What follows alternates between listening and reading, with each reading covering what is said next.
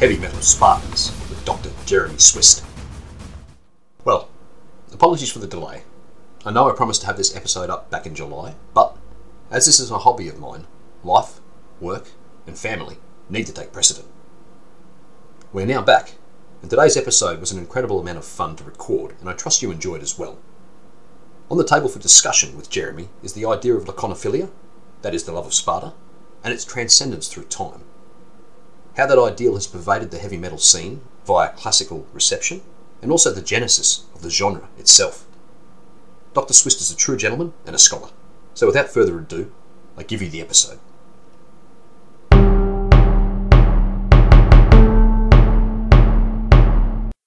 Ladies, gentlemen, laconophiles all, it gives me great pleasure to welcome to the Spartan History podcast the metal classicist, Dr. Jeremy Swist. G'day, mate. How are you?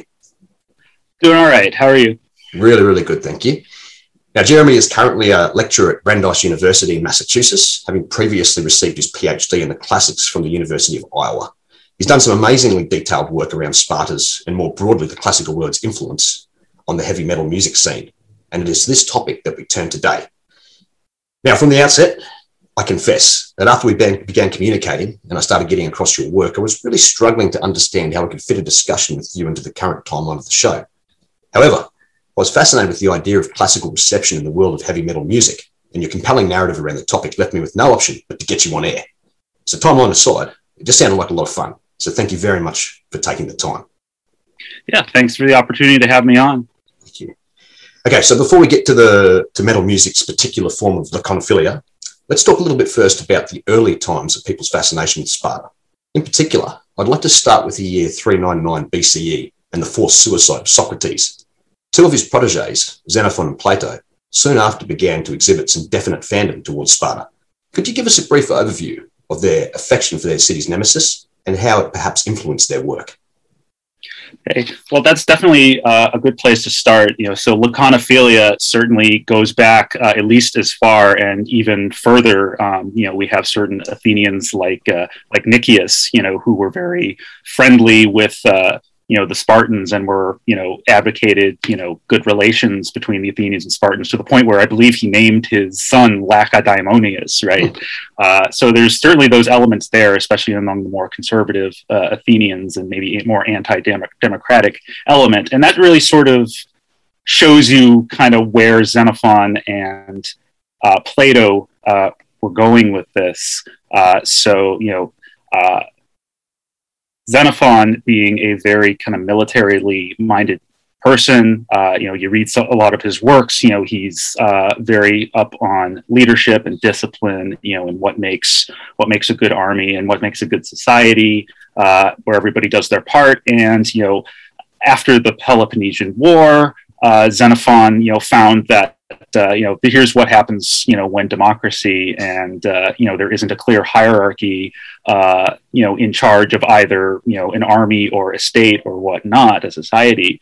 Uh, and so you know he did not really feel welcome there you know after you know after the after the war and after Socrates execution. And he eventually spent you know the rest of his life, uh, uh, I believe, on an estate in Laconia, uh, writing some of uh, these works, such as the Constitution of the Spartans, uh, which is one of our earliest uh, works on Sparta. you know, not as other than Herodotus, and that's the other thing is you know a lot of these works on Sparta, as as we know, are not written by Spartans. It's written by outsiders who have certain biases that they bring to the table um, both Herodotus and Xenophon and Plato and the rest. Um, and so uh, we get kind of a rose-colored glasses kind of kind of look, uh, even though Xenophon is writing around the time or in the aftermath of Leuctra, where you know the Spartans, as they were currently, were definitely in decline. But then we already starting already starting to get these narratives of looking at Sparta at its height as you know not not necessarily a current example of a model society, uh, but uh, a model society uh, as it used to be. Uh, and so Xenophon certainly looked at Sparta as that model, and then Plato also, you know, after Socrates' execution himself, uh, became quite dis- disenchanted with democracy and you know we're pretty familiar with how a lot of plato's ideas are become very rather anti-democratic, especially when you get things like the Republic, uh, where you have you know this kind of this social you know natural hierarchy uh, you know controlling society. Education is very circumscribed uh, and very and society is very regimented you know with the guardians and the and the uh, you know the military and the producers and everything. Uh, and it's quite clear and there's you know there's scholarship of this that, that plato was certainly taking a few pages from the spartans uh, when he you know designed his what you know several people now might call a totalitarian society. A um, and where this kind of leads toward you know the work I do is you know I look at Plato and Xenophon as you know they're fixating on Sparta as this alternative, uh, and they were pushed there by their own uh, disenchantment with you know what was mainstream society to them, which to them was democratic Athens. Uh, and so this is sort of the thread through uh, a lot of laconophilia in history, but definitely for heavy metal is, you know, heavy metal is uh, kind of defines itself as, you know, eternally defiant and transgressive. And so they see in Sparta, you know, some, a society that is, uh, you know, stands and has values that are uh, very different and perhaps even antithetical to a lot of what uh, they see, they perceive as, you know, the values and the order of the mainstream um, you know, for better or worse. Yeah. Okay? Yeah, and yeah. so when we go through history from Plato and Xenophon, we then get to Plutarch, from which we get a whole host of, um, you know, things like Molon Labe and these other quotations from Spartan men and women, uh, which, you know, make the Spartans look out even to be even, you know, this more ideal alternative culture, uh, which, you know, for Plutarch, uh, you know, was would have been you know an alternative to uh, the Roman Empire. Though, as you'll see in like the life of Lycurgus, put up with the life of Numa, okay, we see that the Romans you know had you know some similarities here, and so he was willing to you know to accommodate that. Uh, and then going forward from there, uh, you know, you get it's not until like Machiavelli and Jean-Jacques Rousseau in the early modern period where you, again you see Sparta seen as this alternative to society to the status quo. A um, so, for example, Rousseau he sees uh, you know the Spartans as this is kind of a society that's very uh, community oriented. Okay, there's a general will. Uh, you know, people live virtuously, and it's very different than you know the current state where you know there isn't any of that. And uh, you know, and then moving forward, uh, and then finally, uh, and this also intersects with you know some of the metal stuff as we'll talk about later. Uh, Sparta also became very popular with uh, first the Prussians, mm-hmm. okay, in Germany. They sees them as you know this ideal uh, military society, okay, that created these you know ideal soldiers. Uh, with perfect virtue uh, and duty and duty and honor, uh, and so they created these, uh, you know, these cadet schools uh, that were sort of modeled on, you know, to some degree on the Spartan agoge. And then Prussia then uh, led to the formation of uh, the state of Germany, and uh, through World War One and then into World War Two, uh, Sparta became even more uh, of an explicit model for Nazi Germany and Adolf Hitler. Okay, trying to create again a society that was, you know, was a what they would call a Völkisch state, right? Yeah. Um, so uh, you know, the there's a master race uh, that uh, controls and uh, and purges itself of foreign elements and controls you know the inferior races. Uh, so, for instance, you know they would have you know uh, their the you know the, the Germans would have seen the Slavs, for instance, as potential helots, okay, to be subservient to them, okay, and um, and this all traces back to you know uh, the notion that you know Nazi Germany and others had that uh, they were of the same blood as the Spartans because the Spartans were Aryans because they believed in the myth of the Dorian invasion. A uh, and that uh, and, and they kind of went from there. Nothing so that is of that propaganda, is, eh?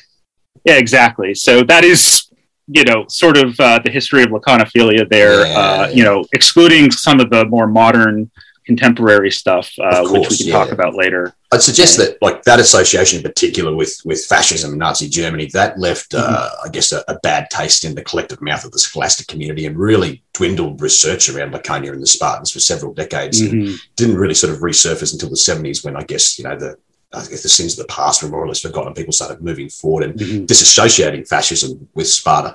So, moving on to the to the heavy metal movement, could you tell us a little bit about uh, before we get there, sorry, could you tell us a little bit about the, the discipline of, of classical reception itself and what are the forms it mm-hmm. takes outside of the, the heavy metal scene? Mm-hmm. Okay, so you know, in in classics, you know, the you know the most traditional you know part of classics and, and ancient history is you know is you know it's philology. You know, we are studying the language and the literature, uh, and uh, as well as history and the culture of and trying to understand uh, you know the Greeks and Romans, you know, on their own terms, you know, in their own in their own words. Okay, um, and in addition to that, uh, there is what was traditionally called kind of the classical tradition, where you know we would look at uh, how uh, subsequent history has you know used uh, you know classical ideas or art, architecture, literature, and how it's influenced, you know, everything from you know stuff in the Middle Ages up uh, up through you know classical music, the Baroque period, etc., uh, Romantic era, and then up to today. Um, and uh, you know, but on the other hand, uh, what uh, is now called classical reception studies uh, for a long time has been seen as sort of not as rigorous uh, or important or you know serious as you know uh, the more traditional parts of the discipline, like the philology, the literary criticism, etc., the language, etc. Uh, it was seen as sort of this kind of frivolous kind of side projects that people have. Uh, you know, it's like, oh, this is the fun work I do in addition to like the thing I'm seriously researching, right? Uh, and there was kind of a stigma on that for a while. Um, and I think uh, in recent times, uh, that stigma has, uh, it's not really a stigma as much as it's just, you know, not taken as seriously mm-hmm. by, you know, the, the powers that be within the discipline. Uh, but I think now uh, reception is becoming recognized, you know, as just as important uh, as other branches of, of, of um, you know classical philology and, and, ancient history and whatnot because this is how our society or any society you know in history this is how they interpret the classical world. This is how they read these texts. This is how they kind of see themselves as the classical world as a reflection of themselves. And that's just as important uh, to kind of put these the reuse and the reception and the appropriation of, of antiquity into these contexts uh, in order to better understand not just those contexts, a, uh, but also they help us understand antiquity. The thing about reception theory is that it's not just uh, here is how you know, say uh, Pablo Picasso, you know, interprets the Minotaur. Uh, we can also look at that the other way around and say, here's how Pablo Picasso's reception of Theseus and the Minotaur, whatnot, help us better understand the Minotaur of you know of classical myth. Yeah, okay? and so um, and so, you know, and the same thing with heavy metal, right? Uh, you know, for instance, uh, you know, this is not quite related to the Spartans, but uh, you could look at the poetry of the Roman poet Lucan, a, uh, who wrote about the civil war, a, uh, you know, between Pompey and Caesar. And if you read the poem, it's, you know, it's very violent. There's a lot of, you know, gruesome and sort of over the top death scenes and melodrama appropriate to, you know, the period of of, of Nero, right, uh, when it was written. Uh, and, you know, I look at that and I say, wow, there's, uh, this reminds me a lot of kind of, of heavy metal lyrics, especially like death metal lyrics, you know, where these types of topics and this imagery and these,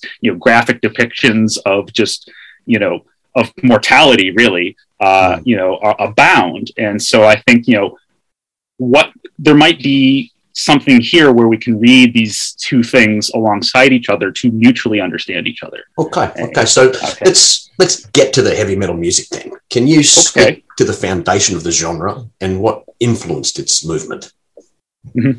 Okay, well, that's uh, always a, a, complicated question because you know the thing about genres of music and subgenres is uh, it's just like you know uh, trying to determine different genres of literature or periods of history. It's all completely arbitrary. Everything exists on a continuum, uh, and the line between where, say, rock and roll begins and rock and roll ends and heavy metal begins is completely arbitrary. Uh, inter- and there's dispute over what's the first heavy metal band or what defines even heavy metal itself okay, as distinct from rock and roll or blues, okay, or classical or otherwise. Okay. Um, however, there are some consensuses. So, you know, and one of which is most people would agree that heavy metal originated uh, in the at the beginning of the 1970s uh, with the uh, British band Black Sabbath. Okay, uh, and you know, and Black Sabbath themselves never called themselves a heavy metal band. These labels are often applied and uh, retroactively. Okay, uh, but what Black Sabbath did, which was different than a lot of the rock and roll and the bluesy rock and roll, especially uh, that was you know in the '60s and before, uh, is uh, they had a different thematic approach. Okay? And this is why you know heavy metal is best understood not just in terms of how it sounds, but also kind of what it's about okay, mm. and how it connects to kind of a cultural kind of ethos. Okay, so you know we think of the rock and roll of the '60s, where you know there's a lot of songs based on love and kind of bringing the world together, you know, uh, and trying to overcome you know a lot of kind of the ills of society. You know, uh, we can end war uh, and have peace. Uh, and all of that, you know, it's connected, of course, to the to the hippie movement, etc. Uh, and this, you know, it's very it's often pretty positive you know themes of you know sexuality love and uh, and and the rest very optimistic okay? It's uplifting. Uh, what black sabbath did and what heavy metal did uh, was uh, they took a different turn.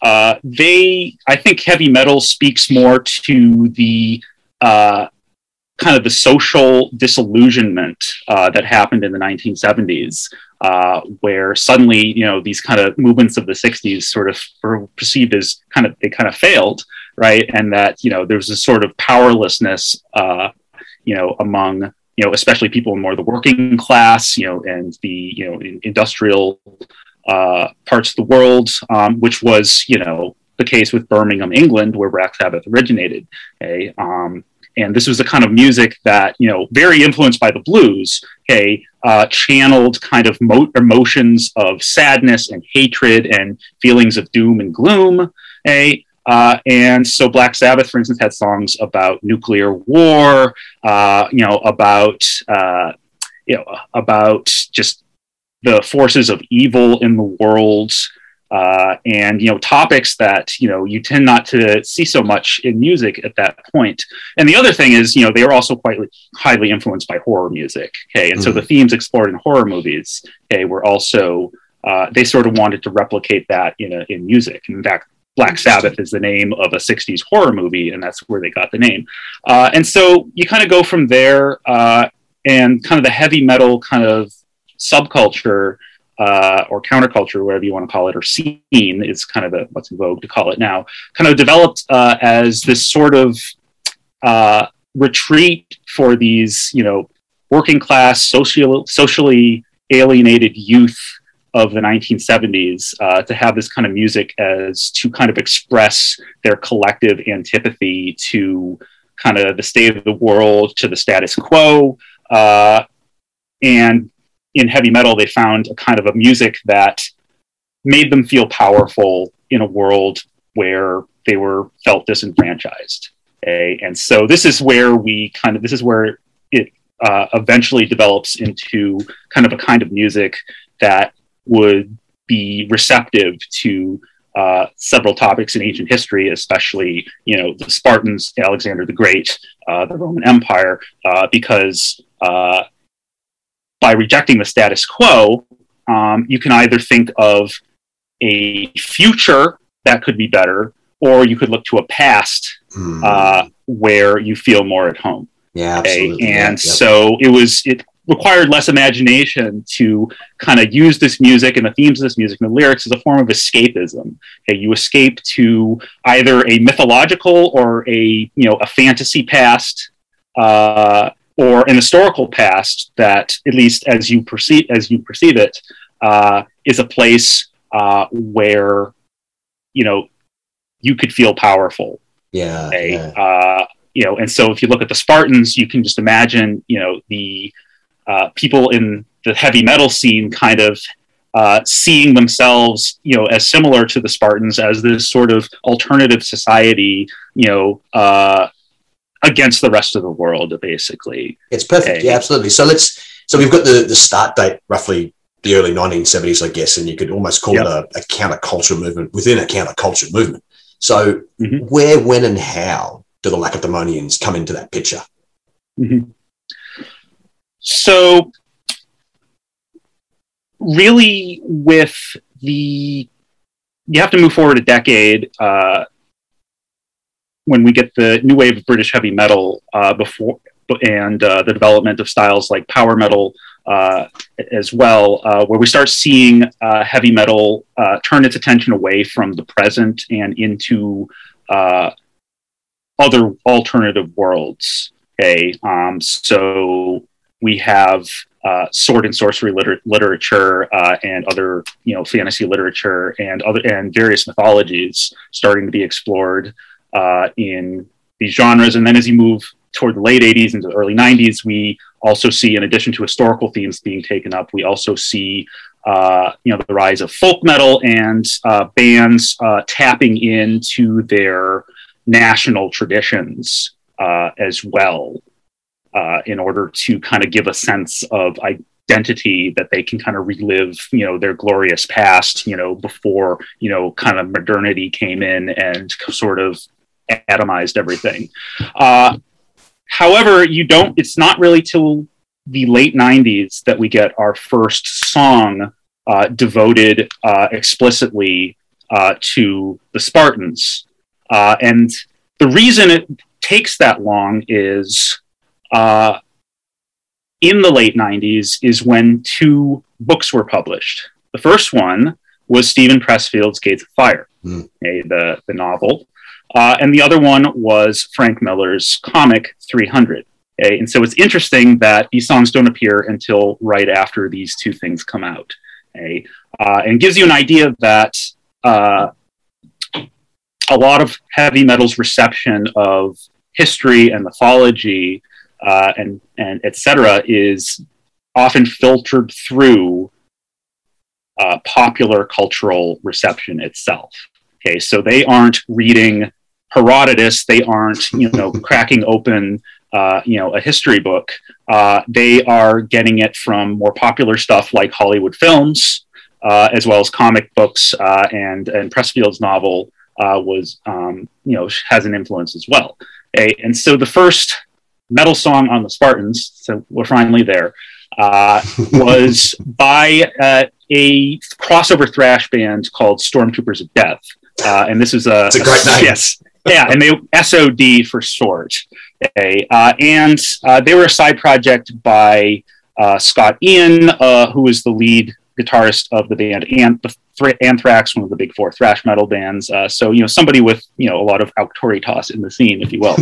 uh, and uh, so they put on at the end of their their second album uh, this song called "Moment of Truth," a, uh, and that uh, essentially uh, was a song about the last stand of the 300, uh, which the vast majority of songs on Sparta are about. Um, you know, which is too bad because there's so much other interesting stuff. But they focus on the last stand of the 300, you know, as the quintessential act of defiance of the few against the many. Uh, you know, dying for uh, you know what they believe in, and then and so that is you know really evident in this song. You know, one of the most uh, powerful lines of song It's "Better to die on your feet than live on your knees." A um, and the song can al- is also you know pretty violent.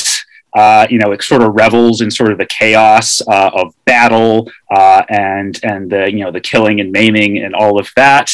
uh, you know, creating a sea of blood and everything. And these are these are themes throughout these kind of lyrics. And so we kind of see, at least originally, you know, in the Spartans, uh, we see uh, a very different take on kind of Sparta than what you might expect if you study Sparta, you know, Yeah. uh, like you do on this podcast. Is uh, you know the Spartans are very disciplined, right? They are you know conservative. They you know they only go to war when they have to, right? Because they don't want to leave the helots around, alone. And whereas these bands kind of look at the Spartans and they're like, you know, these are these. You know, they love to fight. You know, they want to go out and and uh, go out in a blaze of glory uh, and you know you know fight for freedom. And so there's that sort of so it's a it's a different take. You know they see in Sparta sort of uh, an excuse to kind of violently lash out against you know uh, what they perceive as you know oppression and tyranny Yeah, I guess that, well, that's my next question. I guess, and you've answered it in part. And I mean, I've I've read some of the uh, the lyrics of some of the music you, you've spoken about in your lectures, and Mhm. some of the lines are very interesting. You know, we are the Spartans, we are never defeated, and clearly they've never opened up a history book and taken into account that Thermopylae Mhm. was a, a massive defeat, and Yeah. obviously Leuctra, and there's a number of other instances in the 200 Mhm. years before that where the Spartans were indeed defeated. But I guess whenever you, anybody studies Sparta, as you've mentioned, you're sort of always constantly dealing and sifting through the Spartan myth, the Spartan mirage, and trying to get at the, the meat on the bone, so to speak. So I guess uh, for a broad picture, how historically accurate is the perception of Sparta within that genre? uh,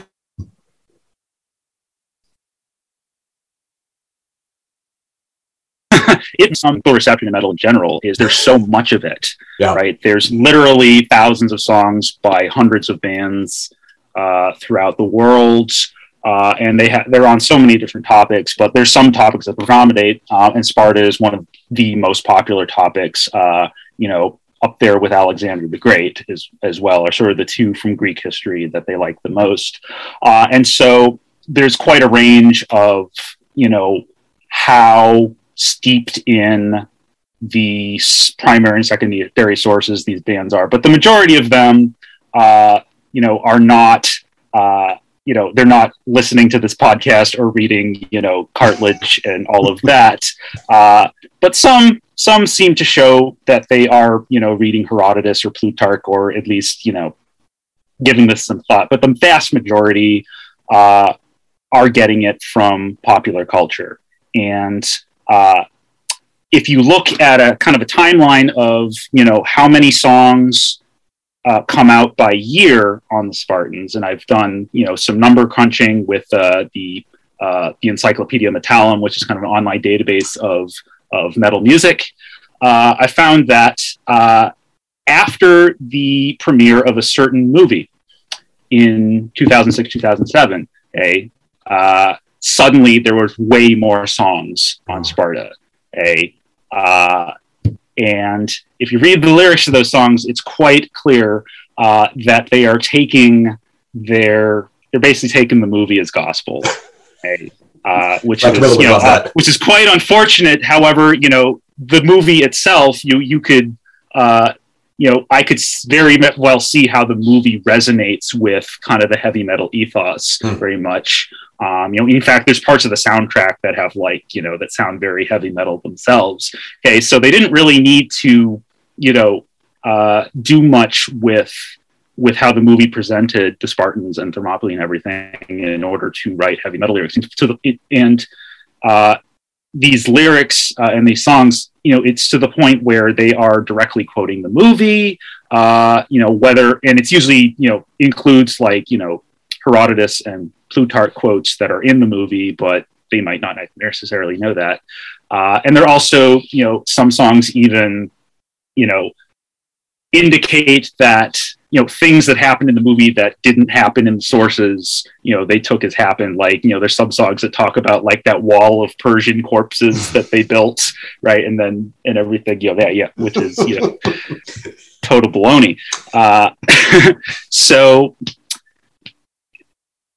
and that's the thing with and it's not just you know the spartans and it's not just you know greek or or classical or roman history that you know they are using kind of the hollywood uh, you know popular culture perception you know as the basis. You know this is this is even in other uh, types of metal like Viking metal, where you know they very well know that uh, you know a lot of these bands in Scandinavia, know they they grow up, they know that you know what Hollywood tells us this, the Vikings were like is not very accurate to what how they really were, uh, but they're still going to write these lyrics and have this imagery of like you know the horned helmets and yeah. and you know, all the you know and the and the pillaging and and all of that. Uh, and these, these very kind of hyper masculine warriors, uh, and that's what they do with you know the Spartans as well. Um, they see the Spartans as sort of these ideal, you know, manly men uh, that they want to sort of, you know, uh, play act as uh,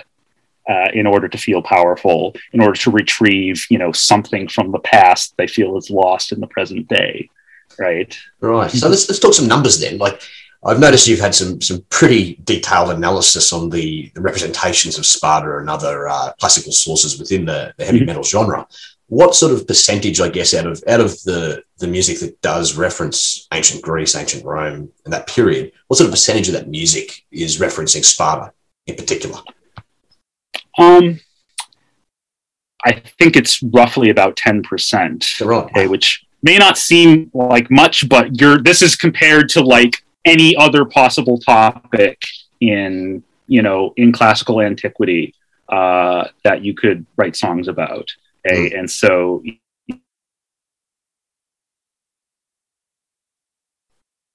yeah there's um, by just you know scores of bands um, there's a few concept albums, uh, but most of these are kind of individual songs that bands, you know, have on you know particular albums.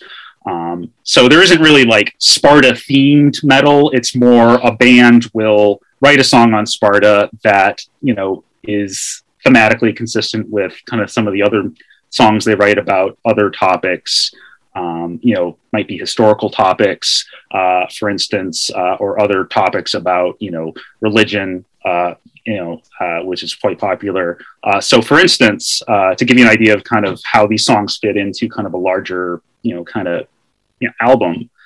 so, one of the most well-known heavy metal songs on Sparta is by a Swedish band called Sabaton. Okay? and the song is called Sparta, and uh, if you go to YouTube, uh, you know their label Nuclear Blast uh, actually made a lyric video, uh, so you can you know read the lyrics and listen to the song, and they have various you know imagery that they put into it, which is is quite interesting to watch. Uh, and Sabaton are kind of market themselves; they're a power metal band. They market themselves as sort of the band that are you know they market themselves as history nerds and they have all their songs are about so many different periods of history you know in wars and battles it's usually just military history which is the vast majority of you know a lot of classical reception is uh, you know kind of militarily focused uh, you know in heavy metal um, because again these kind of these escapes to these times where you know uh, you can sort of play act as these powerful warriors wielding swords, uh, you know, with big muscles, uh, and uh, you know something you don't really see today as much. Yeah, it's it's almost so, conglomerate in its nature as well. I've noticed in some of the music you could you could almost imagine a, a, Spartan not only serving within Laconia and fighting in the Peloponnesian War, but in turn being in Caesar's legions and finally yeah. sacking Jerusalem during the Crusades. It's sort of a real, real mishmash of, exactly. of concept there. Very, Indeed, very and, and, even and it goes back to you know uh, they kind of see all these warriors, you know, even though like Sparta was all about kind of a collective, you know, the phalanx and the legions as well, you know, it's uh, but they kind of the kind of they kind of write these songs, you know, looking more at these warriors as more individualistic uh, and more like Homeric warriors, you know, Hector, Achilles, etc. You know, and uh, uh, rather than that sort of austere, you know, discipline of the collective. Because metal is, you know, if any, if anything, it's about individualism uh, and how and what Sparta kind of offers is this is individualism, but compatible with this collective of we are the metal scene. Uh, and it's us against the world, and we are the underdogs. So to go back to this Sabaton album, uh, the title of the album that the song Sparta is on is called "The Last Stand." Okay, and it's the first song on the album, which is roughly chronological and has a bunch of other songs on it about historical last stands, wow. uh, you know, such as uh, uh, the samurai at Shiroyama uh, and uh, um, and, and, others. Uh, there might be a song on the album Alamo there, uh, but you know this is so it sees it puts in context that you know throughout history there are these kind of models of uh, you know these defiant transgressive groups that stand up against you know uh, you know a, a numerically superior enemy. A, and uh, and it's not and the point is is not that they won or lost a uh, it's it, the point is the defiance okay? Um, metal is sort of it defines itself basically as a negative right? Um, it's about chaos it's about kind of negation a and uh, if metal you know were to conquer the world suddenly it wouldn't be metal anymore because it has to have something that it opposes okay? Um, that's why these transgressive figures, you know, people that challenge the status quo uh, morally, religiously, politically, etc., okay, are attractive to you know heavy metal bands, okay, because they see them sort of spirits, okay, and so the Spartans are kind of seen in that light, right? Mm-hmm. Yeah, so that's the, I guess that's the an archetype I notice a lot throughout the work and from your lectures as well is that a fascination with with, with crushing defeats. Uh, you note um, obviously Thermopylae, um, Vercingetorix at Alesia, Varus at, at Teutoburg Forest. It seems to be a recurring theme within heavy metal music that it's not important about the victory. It is really just that defiance against you know the, the superiority mm-hmm. of, of whatever you're standing against. Mm-hmm. Yeah, and uh, so it's you know it's quite interesting uh, when uh, they when metal bands you know take uh, you know take on you know these topics and uh, they actually are rooting for the overdog at times you know so with a lot of these songs you know kind of taking on the roman empire like that uh, as well and various roman emperors and even alexander the great you know who you know you could technically say he was an underdog mm. you know numerically you know in you know against persia and everything uh, but you know for the most part you know he's kind of seen as just you know the best conqueror hmm. uh, and from there, you kind of get into the territory of, well, uh, it's not so much that these were underdogs from the past as much as this was, you know, a society that was organized, you know, in a way that aligns with, you know, some of our core values more than society today. Um, and this is particularly pertinent for bands that are, you know, a bit more political, you know, especially to the right, uh, you know, seeing in Sparta and the Roman Empire sort of this a society that uh, you know where you know the the people meant to be on top were on top. You know, very mm-hmm. patriarchal. Um, you know, very regimented. Right. Whereas you know today, as some of these bands perceive, they're a minority of bands, but you know it's it's still pretty widespread. Mm-hmm. Uh, you know, see in society today where suddenly you know everyone everyone's equal. You know, there's no way to kind of see who you know who's meant to be on top and all of that. Uh, it's very much uh, against sort of you know ideas of you know Homeric society uh, where you know people's worth you know and, and the pecking order were a matter were a matter of you know superiority in battle, right? Um, you know having the most stuff. Uh, so it kind of it kind of reduces that. Yeah, right. So just something just occurred to me. Just indulge me for a moment. Uh, are you familiar with the work of the archaic Spartan poet Tyrtaeus? Yes. Yes. Uh, I was just just thinking about some of his lyrics. How do you think he would have been as a, uh, a writer of heavy metal music in the modern era? oh, I haven't quite thought of that because, again, uh, you know, when I think of Tyrtaeus, I think of, uh, you know, he inculcating discipline right? Ah, um, course, yeah. You know, maintain formation, and certainly there's things in there being like you know, uh, you know, stand your ground, you know, shield against shield, and all of that. Mm-hmm. mm-hmm. Uh, but uh, you know, Tyrtaeus, you know, I don't really see his influence in lyrics, uh, you know, as much as things like. Uh, you know the epitaph attributed to Simonides. You know, yeah. go tell the Spartan stranger passing by that here obedient uh, to their words or laws, debatable, we lie. Uh, you know, and that's more, and that kind of speaks to the kind of the metal ethos more is that you know uh, their obedience was essentially to the law, uh, which you would say, oh, metal is about transgression. Why would they care about law? Well, uh, they sort of read that as the law is you got to stand your ground in battle, right? Uh, retreat is not an option, or else you are a coward and pariah, right? And you have to die, uh, or win, win, you have to win or die. Okay, and this is you know these are the words of Demaratus in Herodotus, you know, telling Xerxes, you know, this is this is their law that they fear more than any mortal king, right? Um, yeah, and this kind of again goes to you know what metal sees in the Spartans is uh, they're not about austerity and, and discipline uh, because metal is all about kind of more you know unleashing one's moral inhibitions, right? Um, you know, it's rather you know Dionysiac uh, in that respect. You know, uh, you know, releasing their kind of their animal instincts, uh, and so they see in kind of Thermopylae, you know, an opportunity uh, to to do that, uh, you know, uh, while at the same time kind of standing up for what you believe in. Okay? And so, you know, in a lot of the, in a lot of these uh, lyrics, um, you know, they don't read so much like Herodotus as much as they read like Homer's Iliad okay, where there's a lot of similes of the Spartans to wild beasts, especially lions, and the Persians are, you know, they're animal prey, they're sheep, they are cattle, right, to be slaughtered or butchered, right, and all of that, uh, which you see in a lot of Homeric similes as well, right, uh, and uh, you don't really see so much about kind of the the tactics uh, or the strategy. Um, it's just sort of an all-out kind of brutality uh, that you see um, being unleashed here. Mm, um, and one more point on that Please. is uh, sort of, and this kind of goes to the kind of the Homeric connection here is uh, these songs often invoke, especially the songs from Greek bands, okay, who you know do this out of nationalism or patriotism often uh, that they're retrieving from the past. Uh, is they're invoking various Greek gods, right? Uh, and they certainly invoke Zeus as sort of the king of the gods, bringer of victory. Uh, they invoke Heracles, you know, as their sort of ancestor and sort of the model warrior. Uh, but most often they're invoking Ares, right?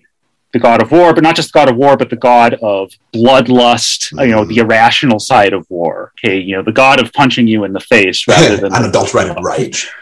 Exactly okay, the berserker god. Mm. Okay, uh, and this is sort of the you know one of the patron gods of heavy metal, really.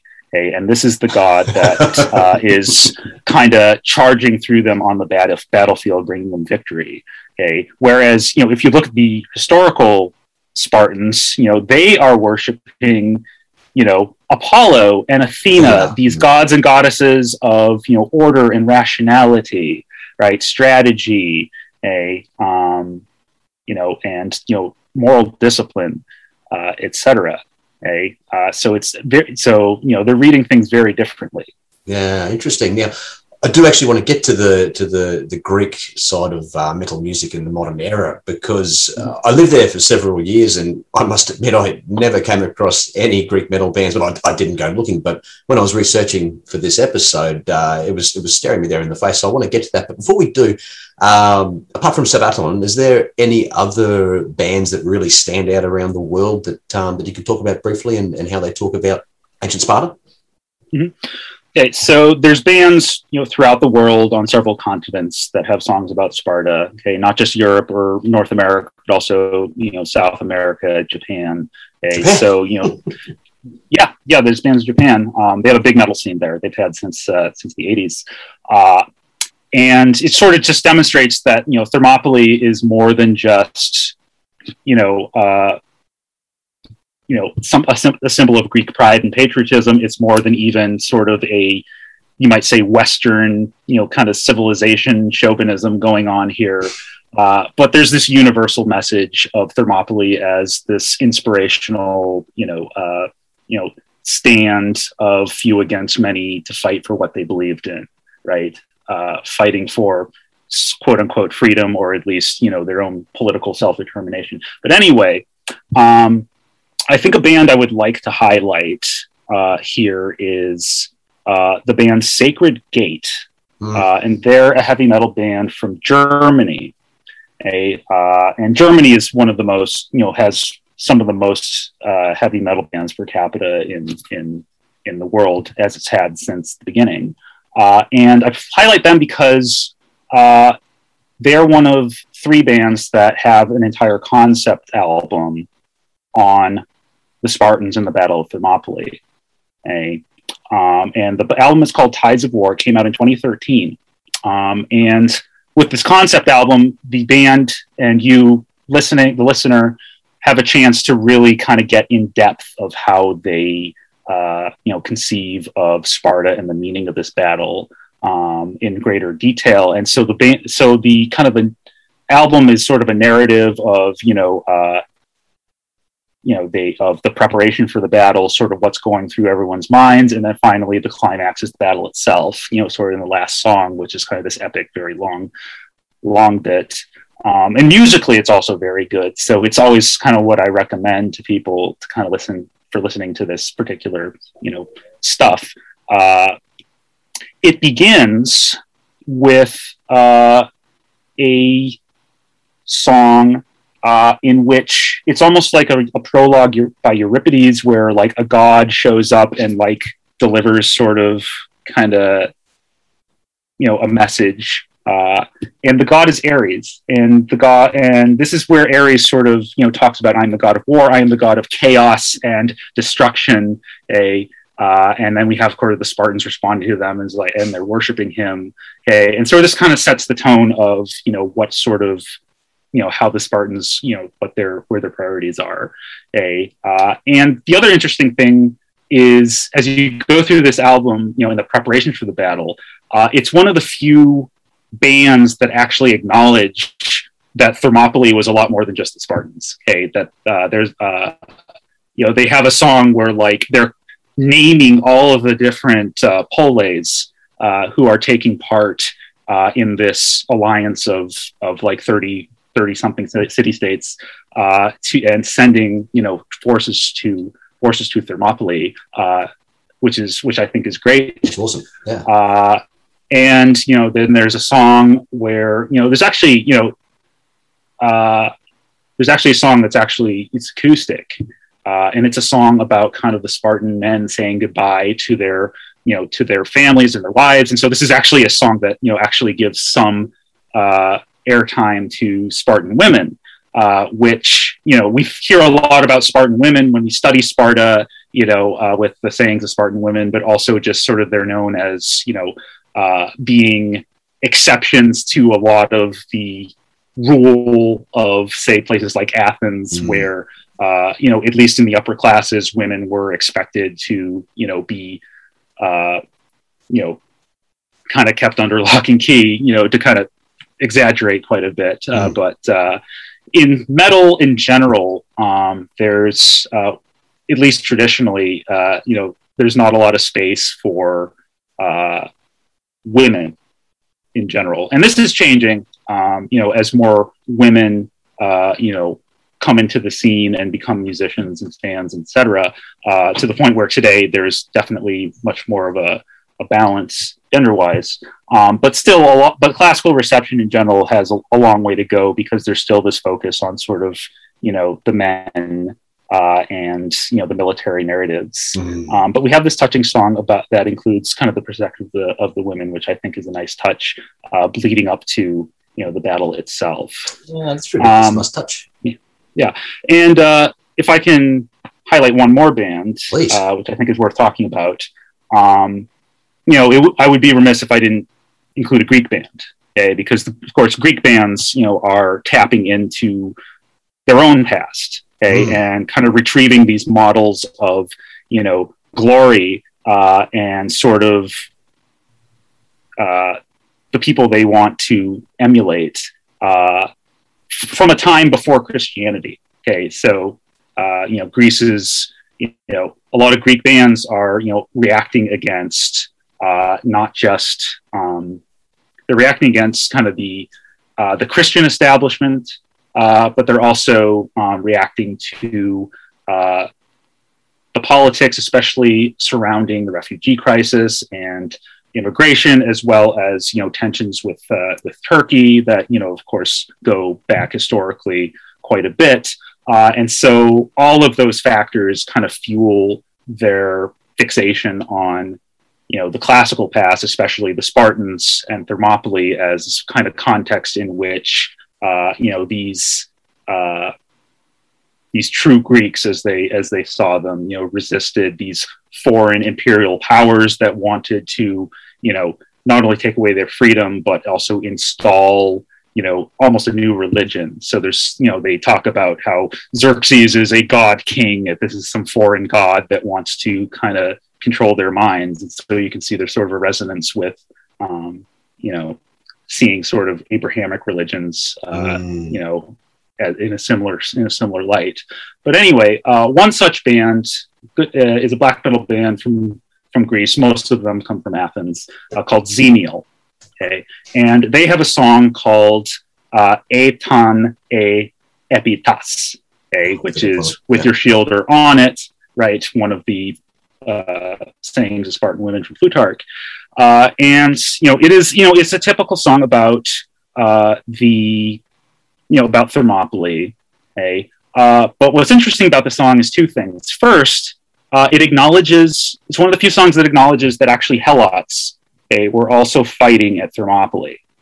Okay? So it kind of almost gives it a sense of you know this isn't just you know the elite homoioi right and noble aristocratic warriors, but these are, you know, Greeks of all classes are taking part in this common defense of their country, right?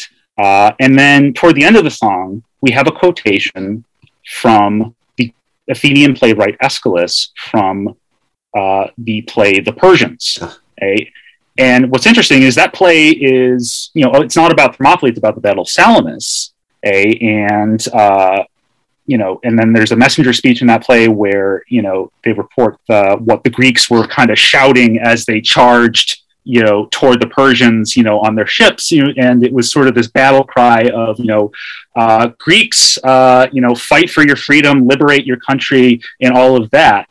Uh, and what Xenial does is they take that quotation out of context and they put it into a song about Thermopylae okay, to very powerful effect.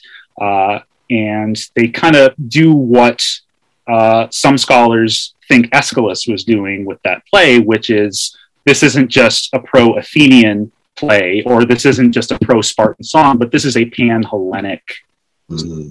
song.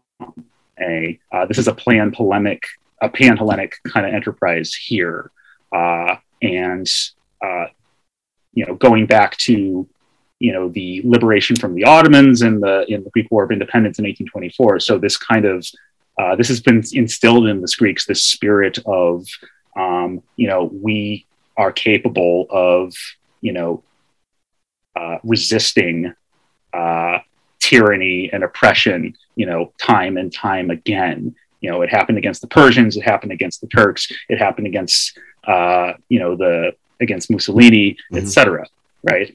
Um, so I thought that was worth highlighting. Yeah, absolutely. And I thank you for that. I guess yeah. finally, and I suppose to, to bring things to a conclusion, um, could you talk a little bit about the dark side of heavy metal within within Greece and the appropriation of the Spartan narrative within Golden Dawn, and, and forgive the term, their musical wing? Mm-hmm. Yeah. So, kind of the context here is again, uh, metal is reactive and not just reactive, but often reactionary. Okay. And, you know, when you have a musical genre and a culture that is, uh, you know, defines itself as, you know, in defiance of the status quo and celebrates the transgression thereof, um, you can go in two directions. Okay. You can go to the left, a uh, trying to build a better society that doesn't exist yet, or you can go to the right, look at examples of past societies, how society quote unquote used to be uh, as the proper models to return to, okay, even though the conceptions of what those models were may not be, you know, necessarily true to how those models historically were, right? Uh, and so, as I mentioned before, uh, metal, while having, you know, uh, perhaps the majority of the world, you know, uh, you know, being politically, you know, to the left, uh, there are a lot of elements within metal that are also politically to the right. Mm. Okay, and so uh, these sorts of narratives of Thermopylae, these narratives of the Roman Empire, etc., you know, become very attractive to bands that combine kind of this defiant spirit of heavy metal with extreme right politics. A because uh, they see in the Spartans, you know, a society that could easily be compatible with, uh, you know, racist, xenophobic, fascist politics. Okay, we've already seen how Nazi Germany, a uh, you know, saw a lot uh, in the Spartans of how they saw themselves, right? Uh, however, you know, inaccurate it was. But the truth is, is that especially with Sparta, you know, some of that was true, mm. like Xenelasia, a uh, and the uh, sub the subduing of and the enslavement of the Helots, a uh, and this sort of uh, removal of kind of individual ambition and subsuming it to kind of the uh, to the state, uh, which is where things get a little interesting with kind of bands that are that far to the right. Is mm. metal is all about individualism a is about uh, you know nobody can tell you what to do. You are your own master. A uh, but bands that fall into kind of the fascism thing is like, wait a minute, fascism is, is all about you know you know subsuming the individual to you know a dictator or kind of the will of the state, putting yourself at the service, you know, of of the state, uh, you know, to fight and die for it no matter what, uh, in order to maintain the this collective, right, uh, which is a, usually a, a racial collective okay, that believes all the same things. Okay, that's just that's why I think it doesn't make sense, but you know, it's this this is but but but it happens anyway. Okay, and so um, not just Greece, but bands, you know, throughout in other places in Europe uh, and in the United States, you know, there are bands that are white nationalists or fascists uh, that have songs about Sparta where uh, you know they are replicating a lot of the things that say the Nazis did. Um, you know, bands that uh, you know celebrate you know the terrorism against Helots, right? As you know something that we should you know replicate today in order to get the you know the inferior elements in our society you know put in their place or cast out, right? So anyway, um, in Greece, especially, uh, we have seen in the past couple decades, uh, as as well as in other parts of Europe, uh, we've seen, and of course the United States as well, and and, and Australia, uh, you know, the rise of far right parties. Okay? And in Greece, as you as you mentioned, uh, you know, the, one of the major far right parties to come to prominence was Golden Dawn, okay, Chrysi Avgi. Um, and what Golden Dawn does is, or did um, traditionally, is they would meet at Thermopylae, uh, you know, on the anniversary of the battle, um, which is around this time of year, I yeah, believe, August. This month, this, uh, month. Yep. this month, August, right? Uh, and they would be, you know, they, they have torches. They meet at night, and they would basically sort of reaffirm kind of their platform at Thermopylae as being very, uh, you know, anti immigrant, anti-refugee, anti-Turkey, anti-Muslim, uh, you know, trying to keep uh, Greece, you know, ethnically pure as they see it, uh, and, and, all that kind of stuff, right? And they sort of see Thermopylae as, you know, kind of uh, the model for, um, you know, casting out the foreigner, right? Uh, and so those politics in Greece so you have that, and you also have another thing going on in Greece, uh, in the past few decades, which has been the resurgence of uh, Hellenic polytheism. Okay, so this rejection of the status quo politically is also intersecting with rejections of the status quo religiously. Okay, at this point, thousands, if not tens of thousands, of people in Greece uh, uh, have been you know, apostatizing from their Orthodox Christianity and uh, adopting, uh, you know, a sort of a belief in the traditional uh, pagan gods of Olympus, uh, and which is which is fine. There's uh, you know, there's plenty of people that I know personally, a who are Hellenists. Uh, religious Hellenists, a, and if you look at religious Hellenism, there is you know nothing you know that is uh, problematic with it. Mm. A um, however, you know a lot of people in Greece and elsewhere, you know, they do uh, use it to, and combine it with these politics uh, as a sort of collective rejection of the status quo and a and a desire to bring back these models from the past, a from before the times of Christianity in Greece, a.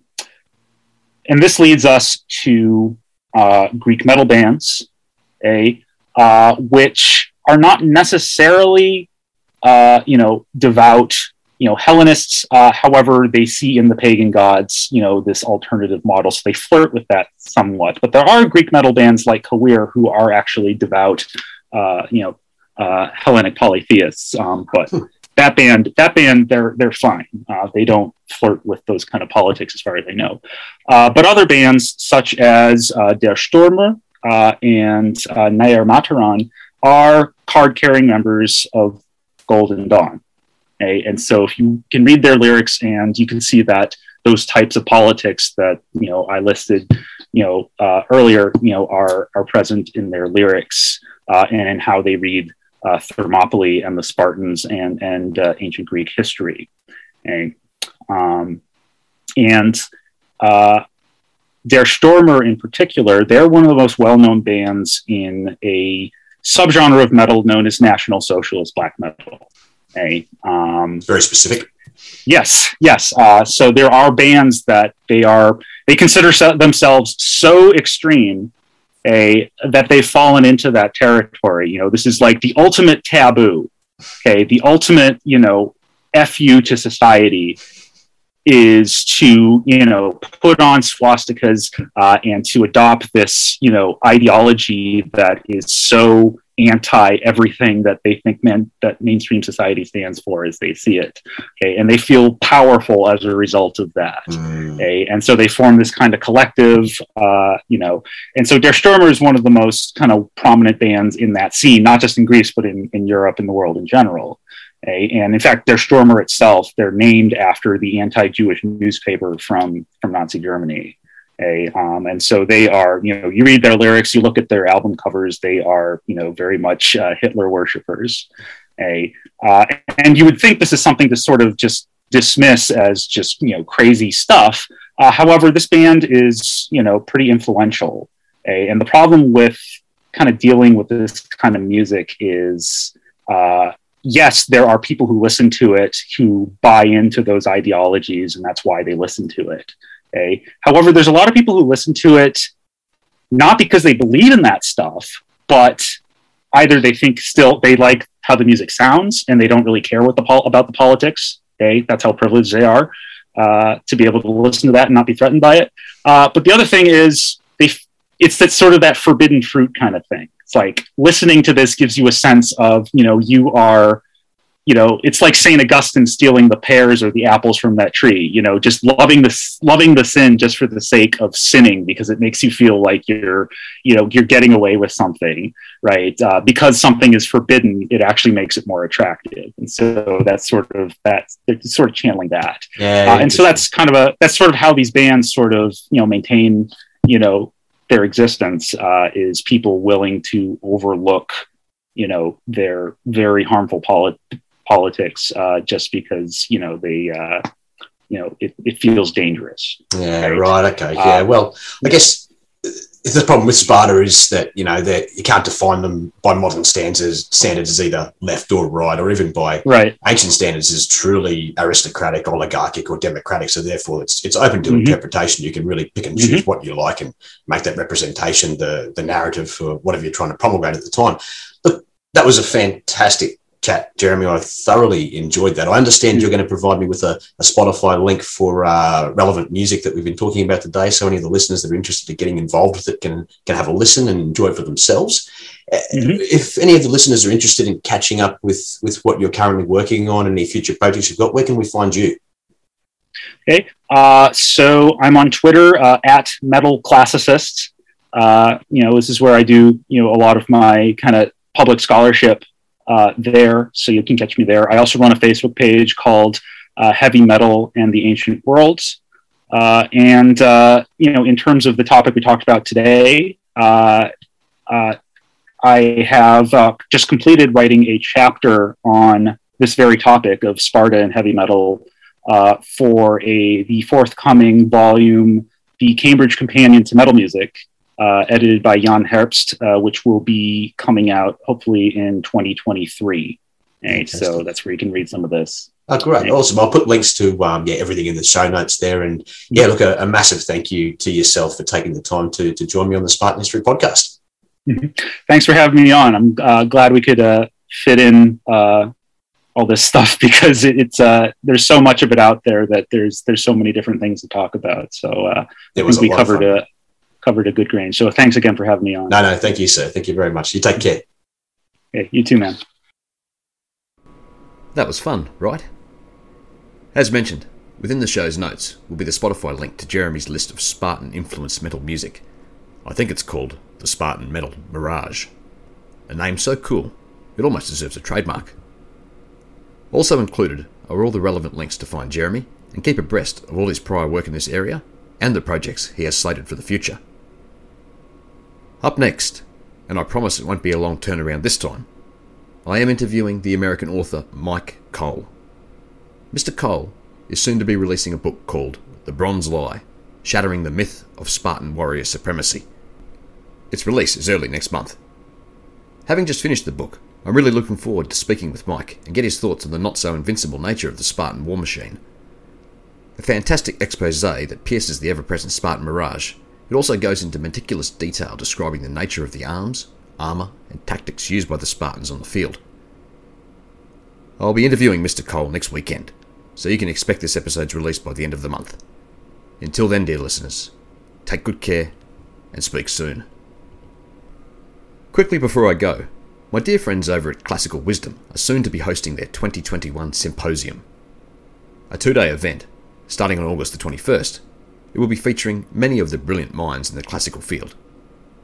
My hero, Paul Cartledge, will be there, along with another legend, Edith Hall, Niall Ferguson, and many more. Ticket prices for the two days are only $29, which, placed against the calibre of speakers, makes it quite possibly the bargain of the 21st century.